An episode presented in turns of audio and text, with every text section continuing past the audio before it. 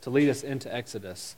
Um, the, the first five books of the Bible are known as the Pentateuch, uh, and each one, starting with Exodus, starts uh, in the Hebrew uh, with the word and, essentially. So it's and the names, and then Leviticus does the same thing as well as Numbers. And it continues, uh, showing that uh, it is essentially one large uh, work, one large book, known as the Pentateuch, sometimes known as the Torah, and it should be read in that way. So we started with Genesis uh, to help us uh, lead into Exodus. We're going to reference back uh, multiple times this morning and just as we go along. Uh, before we get there, I want to go ahead and pray for us as well. I know we just prayed, but I want to pray for us one more time for the Lord's help uh, as we uh, dive into the Word. So let's pray. Father God, thank you for this day. Lord, thank you so much for this morning and this time that we are able to come together as a church to worship you. Father, I pray that you would be worshiped this morning by all of us, by all of our hearts and our minds um, that you would be glorified in this time. Lord, help us to see and understand uh, Exodus uh, as we read and finish chapter 1. I pray, Lord, that you will make that known to us, uh, that you will make it clear, uh, and that you will apply these truths to our hearts and minds and our lives uh, as we go out from here. We love you. We praise you. We thank you for your grace. In Christ's name we pray. Amen. Amen. All right, so we're going to be in Exodus chapter 1. We're going to read it here in a moment, uh, but as we continue to get ready to do that, I'm going to try to get there myself. There we go. Um, we left off last week seeing that God fulfilled promises, right? That in Genesis 1, there was the creation mandate to go therefore, uh, or not go therefore, that was Matthew 28. That happened too. That was good. But uh, in Genesis 1, they had uh, the mandate to be fruitful, multiply, fill the earth, and subdue it. And we, we left off last week uh, in verse 7 where it said they multiplied and grew exceedingly strong so that the land was filled with them. It was, land, it was filled with the people. And so we're continuing there in, um, in verse 8. Um, but the big idea this morning in this text is that we are all in need of redemption, that we were all once enslaved to sin, and that we are, we're all once in need of redemption if, we, if we're not already saved by the blood of Christ.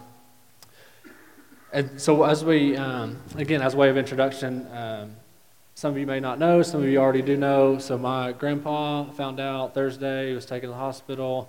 Um, he's been put on hospice care, so I was in Dalton the last uh, two days. I'll be going back after this. Um, he's on daily care, so it's not looking like um, you know, he's going to live much longer. So, I say that uh, to say that when you're, you know, when you're sitting there and, and taking care of somebody you, you really love and care about, um, sorry, I'm trying to get through this. You, you, you have a time, right, that you have to reflect on, on death, right? That, that death is coming, for the uh, wages of sin is death, uh, which brings about a lot of questions, right? When we reflect on death, when we re- reflect on loss of life in that way, uh, you tend to think, right? And so it's, it's, a, it's a heavy reminder that we need redemption, right? That we need, the, we need the blood of the Lamb. That when sin entered into the world in Genesis 3, death came with it, right? Death came into the world as well. Um, and that while those of us who are in Christ, right, we're still going to die in the body. I don't know, is there something going on with the, to call this out? This is, anyway, uh, sorry, I'm getting really distracted. But as we sit at the, at the head of the bed there and see um, your loved one passing away, you really think about those things, right? And we think about our need for a Savior. We think about our need for the Lamb in that regard. So now, Israel, we're going to see here, is that they were enslaved in uh, multiple ways. They were enslaved heavily, they were persecuted heavily, and they were murdered uh, in um, droves. And so that's what we're going to see. So let's pick it up in verse 8 uh, and pick it up there and continue through the end of the chapter. It says this Now there arose a new king over Egypt who did not know Joseph, and he said to his people, Behold, the people of Israel are too many and too mighty for us. Come, let us deal shrewdly with them, lest they multiply and if war breaks out, they join our enemies and fight against us and escape from the land. Therefore, they set taskmasters over them to afflict them with heavy burdens. They built for Pharaoh store cities, Pithom and Ramesses. But the more they were oppressed, the more they multiplied, and the more they spread abroad. And the Egyptians were in dread of the people of Israel. So they ruthlessly made the people of Israel work as slaves and made their lives bitter with hard service in mortar and brick and in all kinds of work in the field. In all their work, they ruthlessly made them work as slaves. Then the king of Egypt said to the Hebrew midwives, one of whom was named Shiphrah and the other Puah, When you serve as midwife to the Hebrew women, and see them on the birth stool. If it is a son, you shall kill him, but if it is a daughter, she shall live. But the midwives feared God and did not do as the king of Egypt commanded them, but they let the male children live. So the king of Egypt called the midwives and said to them, Why have you done this and let the male children live? The midwives said to Pharaoh, Because the Hebrew women are not like the Egyptian women, for they are vigorous and give birth before the midwife comes to them. Verse 20 So God dealt well with the midwives, and the people multiplied and grew very strong. And because the midwives feared God, he gave them families. Then Pharaoh commanded all his people Every son that is born to the Hebrews you shall cast into the Nile, but you shall let every daughter live. It's a pretty heavy text. There's, there's a, lot, a lot going on there. And that's, the, again, the reminder that we were all once enslaved to sin and in need of a Savior. So, as uh, for those of you who like structure and want to know kind of the structure of what's uh, happening uh, for the remainder of this sermon, I have one question for us, one reminder, and one exhortation. So that's going to be the structure if you want to write that down or just have it in your head. So, one question, one reminder, one exhortation. We'll take them one by one in that order. The first one, the first the question is, why do we need redemption? Right? It's just kind of a maybe an obvious question, but why do we need redemption? Well, our enslavement to sin is total, pervasive, and deadly. Everybody, we're good? Our enslavement to sin is total, pervasive, and deadly. And we're going to see that here in a moment. Look back with me at verse 8 in the text. Now there arose a new king over Egypt who did not know Joseph. And he said to his people, Behold, the people of Israel are too many and too mighty for us. Come, let us deal shrewdly with them, lest they multiply and if war breaks out, they join our enemies and fight against us and escape from the land. Now, notice right here at the beginning, there's this new Pharaoh in charge. Uh, he doesn't know Joseph. Now, whether that's out of uh, willful ignorance or whether that's just he just doesn't know, uh, we're not really sure. But regardless, he is not um, listening to and abiding by the, um, the agreement that was taken, that was made together with Joseph uh, back in the day, uh, many years ago. He's just dis- disregarding that, and he's going to do his own thing. And so, he, starting out right out of the gate, he is he's starting to enslave them. Right? There, there's a sense of fear that's that's coming into Pharaoh's heart. There's this fear that Israel is going to continue to grow, because again, we left off last week, right? That they were growing, they're becoming exceedingly strong, they're multiplying rapidly, and they're growing into this great nation. So the fear comes in for him because he has essentially total power over Egypt. He has total power over all things in that region. He can do just about whatever he wants to some degree. And so he sees this as a threat, right? There's the sense of fear comes in in his heart, and so he starts off with, okay, well, let's just start dealing shrewdly with them, lest they multiply and they take us over and outnumber us and uh, destroy us. So out of that fear, he says, all right, we're going to put this iron grip on Israel. I'm going to deal harshly with them. Now, uh, in some sense, the, the funny thing or the irony in it is look at verse 12. But the more they were oppressed, the more they multiplied, and the more they spread abroad. So, the very we'll, we'll, cover this more in a moment, but we'll come back to it. But regardless, at, at this point, the more and more he tried to have his grip on Israel, the more and more the thing that, the thing that he feared happened, right? He feared them growing exceedingly strong. The more he oppressed, the more they grew. That's God's blessing and providence on Israel, and that's Him fulfilling His promise in there. But we keep moving uh, through the text. Um, look at uh, verse 12, the, the second half, where it says, And the Egyptians were in dread of the people of Israel. So the fear starts in Pharaoh's heart. He brings in his advisors and sends it out. And now we're to the point where now Egypt as a whole, the people of Egypt, also share in this same fear. It's, it's being matched by Pharaoh. So now they are being brought into the fold. It's, it's spreading, it's pervasive, it's moving throughout the land, throughout the peoples, that they are in fear of, of Israel, of the people, this, this nation that's uh, coming about. And in this text, this is the first time uh, in verse, back in verse 7, but again, this is all together uh, was the first time that Israel was, um, was named a nation. It was the first time they were actually called a, a true people, uh, was here in this, uh, in this passage of Scripture. And, and as we see throughout Exodus, as we're going to see throughout Exodus, it is God calling his people to himself. He's going to call them out of slavery and into himself, right? He's, going, he's making a covenant people. And this is the people that Pharaoh fears. And he's inciting that fear in the rest of the Egyptians. And so, verse 13 so they ruthlessly made the people of Israel work as slaves and made their lives bitter with hard service and mortar and brick and all kinds of work in the field. In all their work, they ruthlessly made them work as slaves. Again, we see it elevated. It's, it's now it's taken another step forward. It's, it's getting tighter. The grip is strengthening. The fear is growing, and he is trying to restrain the growth of Israel. The sin is continuing to spread, it's getting worse, and now it turns deadly. Look at verse uh, 15. Then the king of Egypt said to the Hebrew midwives, one of whom was named Shiphrah and the other Puah, When you serve as midwife to the Hebrew women and see them on the birth stool, if it is a son, you shall kill him. But if it is a daughter, she shall live. Now, when enslavement doesn't work, try genocide. Right? That's the approach that Pharaoh took.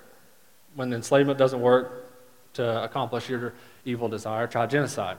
So the enslavement and dealing and oppressing them in that way didn't work, right? It, did, it didn't stop the growth. We saw in verse 12 where they actually grew more uh, during that time. So his next step is okay, this isn't working. So what's the next step? Well, let's kill the babies. Let's kill the sons. If we're afraid that they're going to uh, be war fighters and take us out, you kill the sons. So that was his command to these uh, midwives. Again, the sin continues to grow, his heart continues to get hard, which we're going to see throughout Exodus.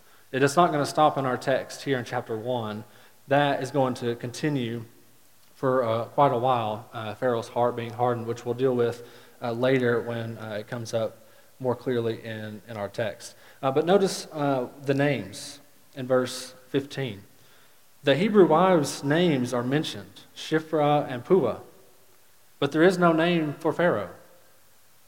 Pharaoh is not a specific name for a person. It's more of a like, great house. It's more of like saying the White House, uh, so to speak. So there's different people that fill that role, but there's not a particular person. So this Pharaoh, whoever it was, wanted his name to be known. They had these uh, cities built uh, with an enslaved people. He wanted everyone in the land to know that he is this great power, yet, what is his name? No one knows. And you can go through and look at commentators and, and historians and others who have tried to identify the exact year and which Pharaoh and different things and match up all this historical stuff. No one knows. There is no way to tell for sure with um, confidence uh, of who it is or speculation, and that's it. So you see, the names of these midwives matter. They, I mean, it's 2022. This was in this was 4,000 years ago or so ish, give or take some years, right? This was a long time ago, and we still have their names. So righteousness will survive, lies, deceit, and sin will not, right? This, this is an important distinction uh, for us to remember. And another one is when sin goes unchecked, it spreads like wildfire, right? If, if we don't have a check on our sins, if we're not actively fighting our sins, they're going to continue to grow and grow and grow and get worse. They're not going to get better, and they're not going to stay tame either. We see this just in this one passage. And, and, and it gets even worse because at the end, it says in verse 22 Then Pharaoh commanded all his people, Every son that is born to the Hebrews, you shall cast into the Nile, but you shall let every daughter live. Now, it's the same, essentially, it's the same command. You're still ordering uh, the, the killing of sons. But now look where how it's expanded. Now it's not saying midwives, you're going to do it on the birth stool. Now it's saying Pharaoh commanded all his people. Now he's bringing in the Egyptian people to take part in this genocide. You see how this continues to spread? It continues to get worse. It continues to become even more deadly in this regard. It doesn't stop there. Now, some of you may be thinking, like, hey, I'm, I'm, not, uh, I'm not committing genocide. You know, I'm not enslaving anyone. Uh, I just am living in America, and freedom, right? Like we're having a great time. So, which is is true, right? We're not doing that. Hope not. You should be going to jail, get, be, uh, receive judgment if you are. But, right, we're still enslaved to sin. Apart from Christ, we are enslaved to sin. And even those of us who have been saved from the power of sin, we're still in the presence of sin. Right? So this, the presence of sin still remains in this life. It is not yet gone. One day that will be the case, which we look forward to and are confident in as Christians. That this, is, this life isn't, is, it's not the end. There is something far greater that we can look forward to eh, coming if we are in Christ. This isn't the end for us. 1 Peter 5 8 says, Be sober minded, be watchful. Your adversary, the devil, prowls around like a roaring lion, lion seeking someone to devour. That's pretty strong language. Your adversary, the devil, prowls around like a roaring lion seeking someone to devour. Now, we don't have lions here. We live in Georgia, right? I mean, there might be one at the zoo or something. Um, but they are, if you've ever read about them or watched one of their documentaries or whatever, they're pretty powerful creatures, right? That you don't really want to mess with them. They're really strong, they're really fast, they hunt very well, and they're kind of pretty dominant in Africa, right, which is their native land there.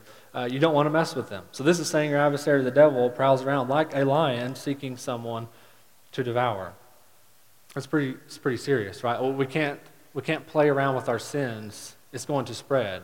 Again, we may not be committing genocide or enslavement, but we're going to commit plenty of other transgressions against our holy God, which he takes very seriously.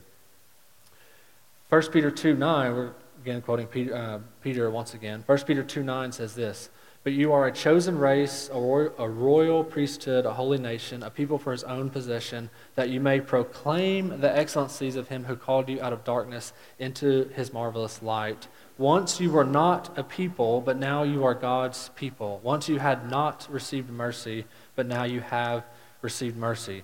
Beloved, I urge you as sojourners and exiles to abstain from the passions of the flesh which wage war against your soul. Keep your conduct among the Gentiles honorable, so that when they speak against you as evildoers, they may see your good deeds and glorify God in the day of visitation. Once we were not a people, now we are God's people. For all of us who are in Christ, we belong to the Lord. He is our, he is our good, loving Father who we want to obey, we want to honor with our lives, we want to love in our actions and our obedience and our faithfulness. And that's, that's we should live in light of that truth. Right? We, we should live in light of the truth of the gospel, in light of the redemption that we have received in Christ as we go along. We were not enslaved in the way that Israel was enslaved, but we were all once enslaved to sin. One reminder. So that was the one question tying into the need for redemption. One reminder for us. In the midst of suffering, God is at work. In the midst of suffering, God is at work. And I'm sure many of you have examples of this, but have you ever been in a season of life, maybe it's one recently, maybe it's been a while, uh, where it was gloomy, it was dark, it was sad, maybe it was loss of life, it was, it was death, or something like that that happened uh, in, in some ways. So it, it, Israel was enslaved for 400 years, right? That, that's what was prophesied uh, in Genesis 15, which we'll read in a moment. For 400 years, they would be inflicted in a land that was not their own. Yet, notice the blessing that God provided throughout this text. The, the constant, I mean, even in verse 7 as well, and then it continues in, into our text this morning. The, the continual blessing of children that, that occurred. The, the rapid expansion of the nation of Israel through procreation is pretty profound. I mean, oh, uh, Stephen talked about this, I think it was last week when, when he mentioned it, but I think it was around somewhere around estimates 2.4 million people left Egypt in the Exodus. 2.4, roughly. Could be more, could be a tad less, but probably not. 2.4. 600,000 men is what we know for a fact based on the scriptures, which we'll get to in a couple weeks. 600,000 men, and you do the math, uh, and you get to 2.4 billion as an estimate. That's a lot of people. that's a whole lot of people. 70 went in. 70. Like 400 years, I mean, that's, they were getting, they were, they were getting after it, right? And God was blessing them in that way. And that they should, as they should. They did it in the right way, and it was good. God blessed them for their faithfulness in fulfilling Genesis 1 in that regard. But let's read Genesis 15, though, and, and, and, get our eyes on this. Remember, the, the point here is in the midst of suffering, God is at work. So in Genesis 15, 13, I think it's on the screen, it says this Then the Lord said to Abram, Know for certain that your offspring will be sojourners in a land that is not theirs, and will be servants there. And they will be afflicted for 400 years. But I will bring judgment on the nation that they serve and afterward they shall come out with great possessions. Even in their suffering and in their enslavement, and even in the deaths that they, um, that they received, however many it was at the hands of Pharaoh and his people, God was still at work. Even in that, he was at work. He, he told Abraham 400 plus years prior that this would happen. And it did. He fulfilled his promise. And there's a purpose for it that we covered then, and we don't have time to go into now. Uh, there is. You can go read the, excuse me, the rest of the text and cover that, but that's outside of the scope. Regardless, even in that, even in the suffering, God was fulfilling promises. And he was fulfilling promises into making uh, Abraham's offspring into a great nation. He told them, Your, your, your offspring are going to be numerous as the stars. He also said, Can you count the sand? Because your offspring's going to be numerous as the sand. Have you ever tried to count sand? That'd be horrible. There's so many, you know, and just a handful, let alone the whole one beach, you know, like it'd be crazy. So even in that, he's fulfilling it. He's fulfilling all these promises, yet at the same time, they're experiencing intense suffering, the likes of which I don't think anyone in this room could even imagine, including myself. I have no idea what this would look like. This would be horrible. We live in America. Freedom, right? What I mentioned earlier. Now, we have our issues, but this isn't happening, right? So, regardless, as we, as we come through this, even in the suffering that took place in this event, in this part of history, God was still fulfilling his promises. And God was still giving them a blessing of children throughout. Throughout the verse 12, right? Look at verse 12. But the more they were oppressed, so the more suffering, the more oppression that Pharaoh and his people implemented onto them, the more they multiplied and the more they spread abroad.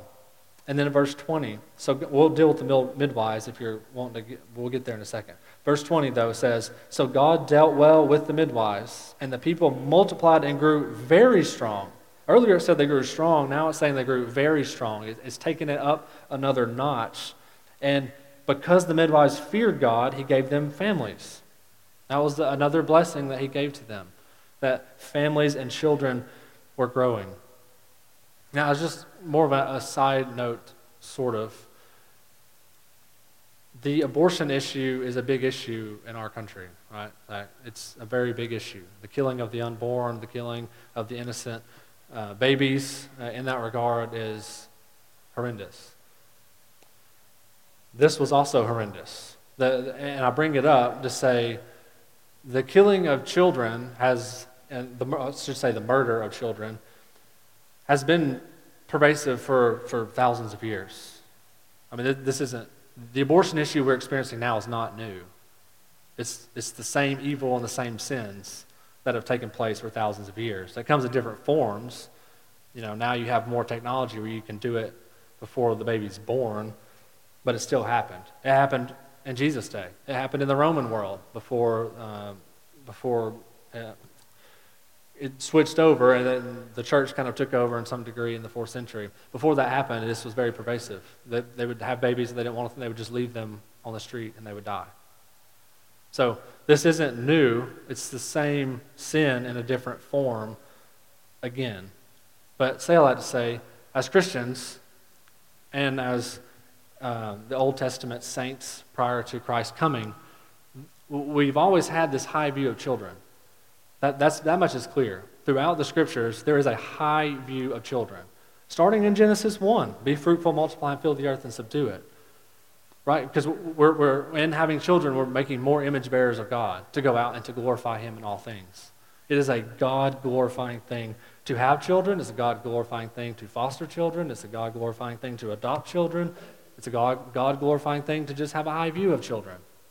Period. And we should all do that. And as Christians who hold to the Word of God, that should be first and foremost, regardless of what season of life we're in. We're all in different seasons of life, we're all different ages, we all have different health situations. But the, the big idea is having a high view of children in, in various ways. And it is a blessing from the Lord. That much also is clear throughout Scripture in this text and elsewhere, that it is a blessing that we should be thankful to God for. So I say all that to say, even in the midst of suffering, God is at work. We may not always see it, may not always know what's happening, it may be dark. You may be experiencing very tragic things in life, and you may not be able to see His hand at the moment. It may be very difficult to see God's hand, but He is at work. He's not alone. He's not going to leave you. He is a loving Father. even in the midst of what's happening with my grandpa, right? I have to continually remind myself God is good. I trust Him. I don't know all the reason why it's happening right now, but it is. So I continually have to go back to the Word, even in this, to remind myself God is good and He is sovereign over all things, and He is faithful, even when I am not. Even in the midst of suffering, God is at work. All right, one exhortation, and then we're going to be done. One exhortation. I probably had more already, but as a heading, one exhortation. We must fear God and stand fast to the word in the face of opposition. We must fear God and stand fast to the word in the face of opposition.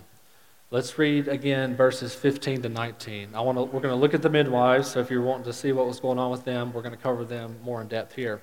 So we're going to, let's read their um, situation one more time. Starting in verse 15, it says this Then the king of Egypt said to the Hebrew midwives, one of whom was named Shiphrah and the other Puah, when you serve as midwife to the Hebrew women and see them on the birth stool, if it is a son, you shall kill him. But if it is a daughter, she shall live. But the midwives feared God and did not do as the king of Egypt commanded, but they let the children live. So the king of Egypt called the midwives and said to them, Why have you done this and let the male children live? The midwives said to Pharaoh, Because the Hebrew women are not like the Egyptian women, for they are vigorous and give birth before the midwife comes to them. So God dealt well with the midwives, and the people multiplied and grew very strong. And because the midwives feared God, he gave them families. Then Pharaoh commanded all his people, Every son that is born to the Hebrews you shall cast into the Nile, but every, son, every daughter shall live. All right. So the midwives. They have a pretty, we already mentioned their names are recorded for us. The name of Pharaoh is not.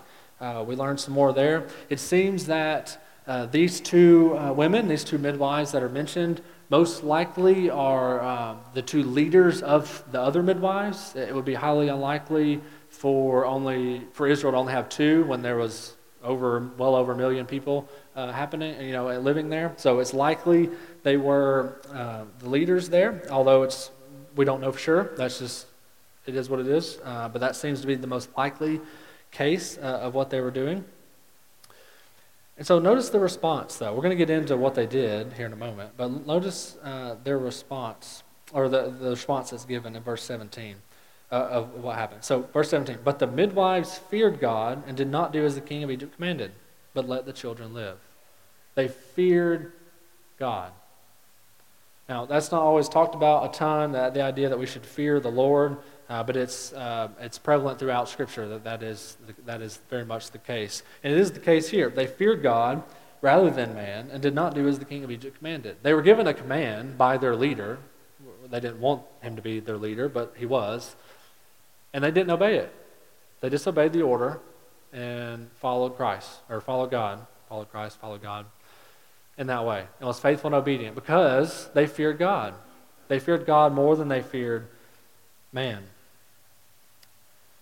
But look at their response. So, what did they do? So, so they, they feared the Lord, they, but they let the children live, and then they, they get called in the office, right? They get called in the principal's office, so to speak, right? The, the, there seems to be, there's, there's most likely uh, several years or some amount of time that passed in between the order given and them coming back in to give an account because there would have to be some sort of time to pass to see, okay, are they actually fulfilling the order that was given, if that makes sense. So it seems most likely that maybe a few years passed.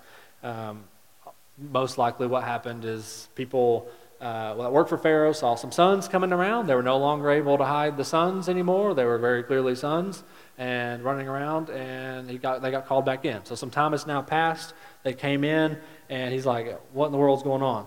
So they said, uh, in response to this, verse 19, they said, The midwife said to Pharaoh, Because the Hebrew women are not like the Egyptian women, for they are vigorous and give birth before the midwife comes to them. Okay? The, it's interesting reading the, uh, some of these commentaries who are uh, commentators who are given their, um, their interpretation of the Hebrew in this text. I'm no Hebrew scholar, but from what they were given their raw interpretation of what the Hebrew says, it was very interesting seeing the, uh, the interpretations they, gave, they, they were given because apparently the way it's written is very difficult to translate. But some of the things they were saying is that the women were animals. So It's like, okay, there's some other things that were said that I, I thought about putting on the screen, but I'm not going to. We're going to leave it at that. It was very interesting to read, um, to see what was going on. And the, the, the, kind of overarching question here is okay, they, they said this. Now, is it, you know, is, is that really what happened? I mean, is that really the case? Or are they just kind of making a ploy, you know, to Pharaoh? What was really going on?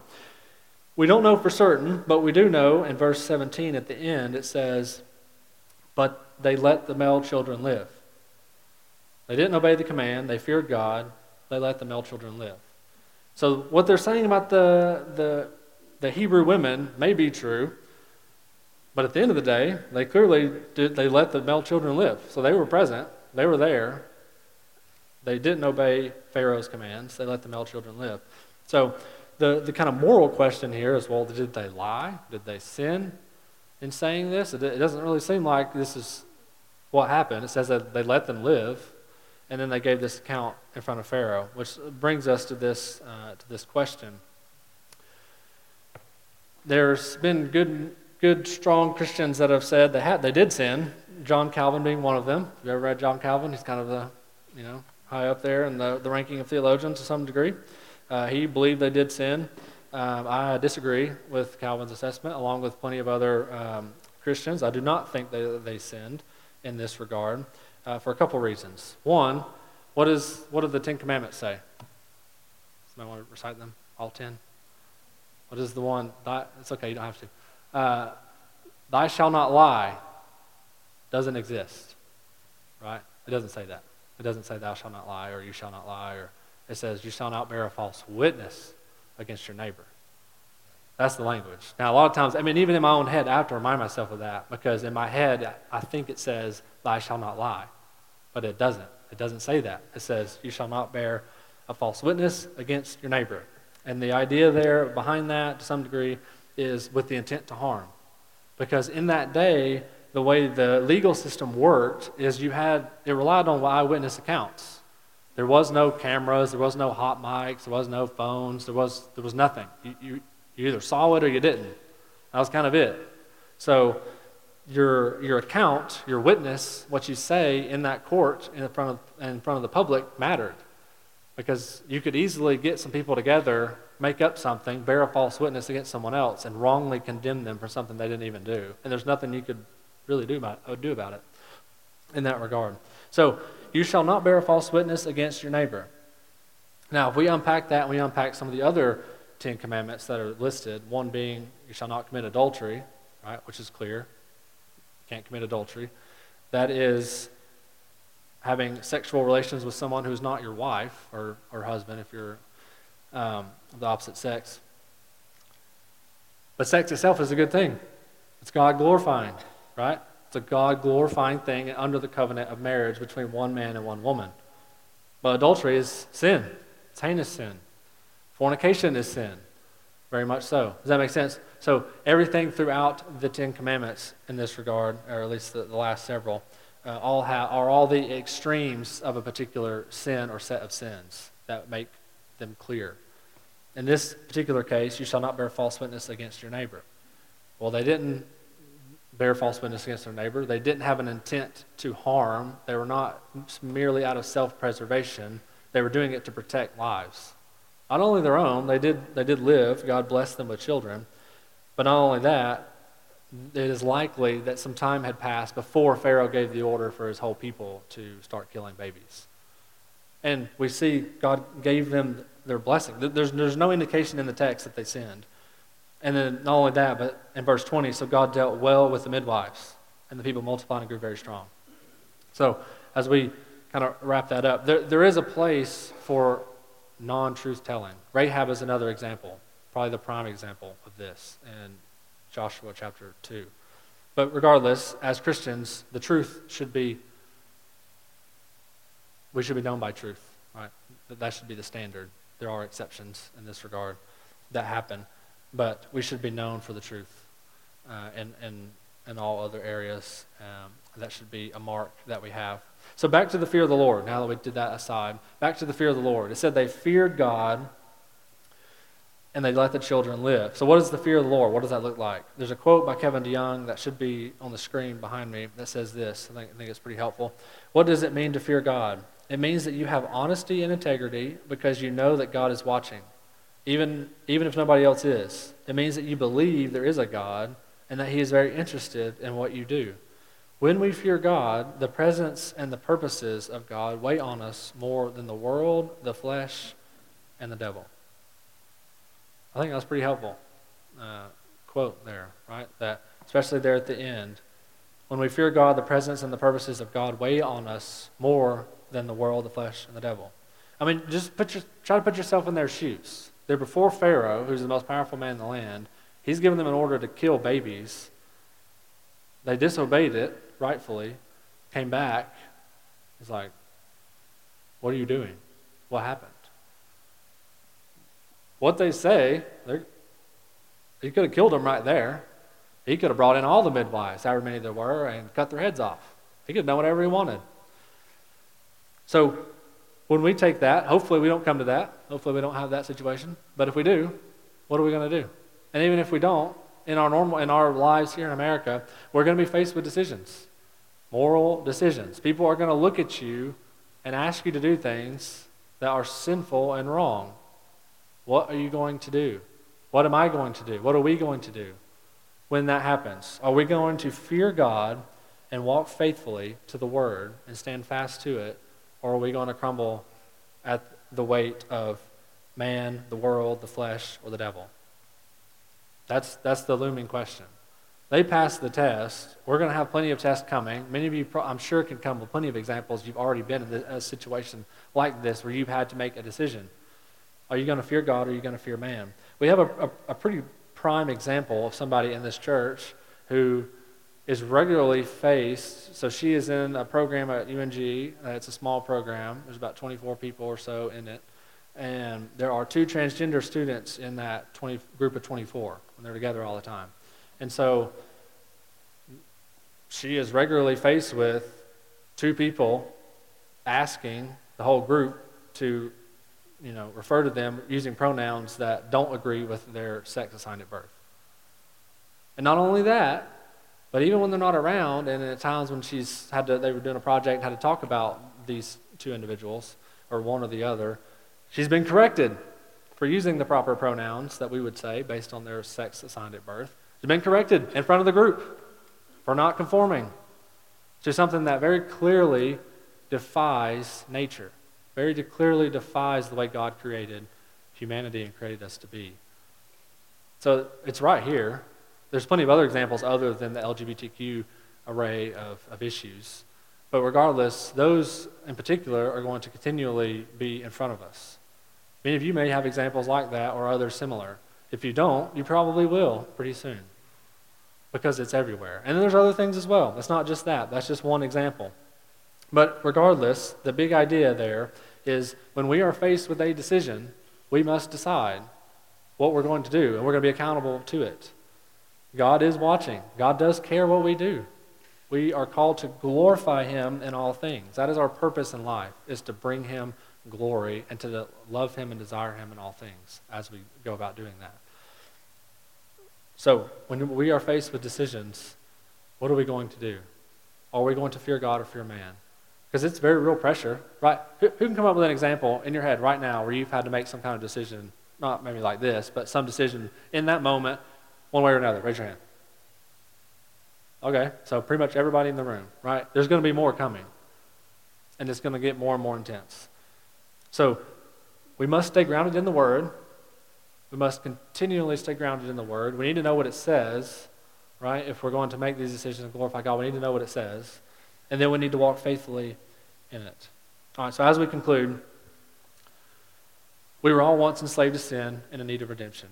Right, that's the reminder. Israel was in need of redemption here. They were enslaved, they were afflicted, they were, were murdered. They needed God, they needed a Savior. They needed God's help, and God is going to provide it. And we're going to continue walking through this book, and we're going to see that unfold and that happen, and God make those provisions. We all once needed that. For all of us who are in Christ, needed that. And we still need it as we are being sanctified. We don't kill our sin, we don't become more and more like Christ by our own effort or strong willed abilities. It's only through and only because of the blood of the Lamb that we are able to kill sin and continue to seek the glory of God in all things that we do. So, as we wrap up, if you don't know the Lord, if you don't know Christ, I urge you to lay down your life at the foot of the cross. That the Son of God came, that He died, He lived the perfect sinless life, and He was resurrected on the third day to atone for our sins. And that as believers, we need to be reminded of that continually as well. So, that being said, let's pray.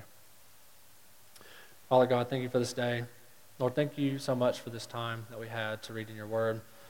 Father, thank you for this time that as we enter a time of communion, as we enter a time of breaking the bread that represents Christ's flesh that was on the cross and the blood that was spilled, that we take this in remembrance of him and all that he did. We take this in remembrance of the gospel. We take it as a church family. Help us, Lord, to remember and be reminded of our need of redemption. Even for all of us who are in Christ, we still need uh, we still need you and your Spirit to continue to work in us, to continue to sanctify us, to continue to mold us into the image of your Son. Help us to do that, Lord. Help us to go out faithfully as we go out from here. Help us to fear you and have a healthy fear of God. Help us, Lord, to love you more. I pray, Lord, that you will stir our affections for you, that we will know you and love you more and more each day, that we will continue to read in your word, and that we will just grow more and more faithful to you. Father, I do pray as we enter this time of communion that you would move in and through us as we reflect on our life, that we reflect on our sins and repent of them, and as we are humbly reminded of all that Christ has done for us. It's in Christ's name we pray. Amen.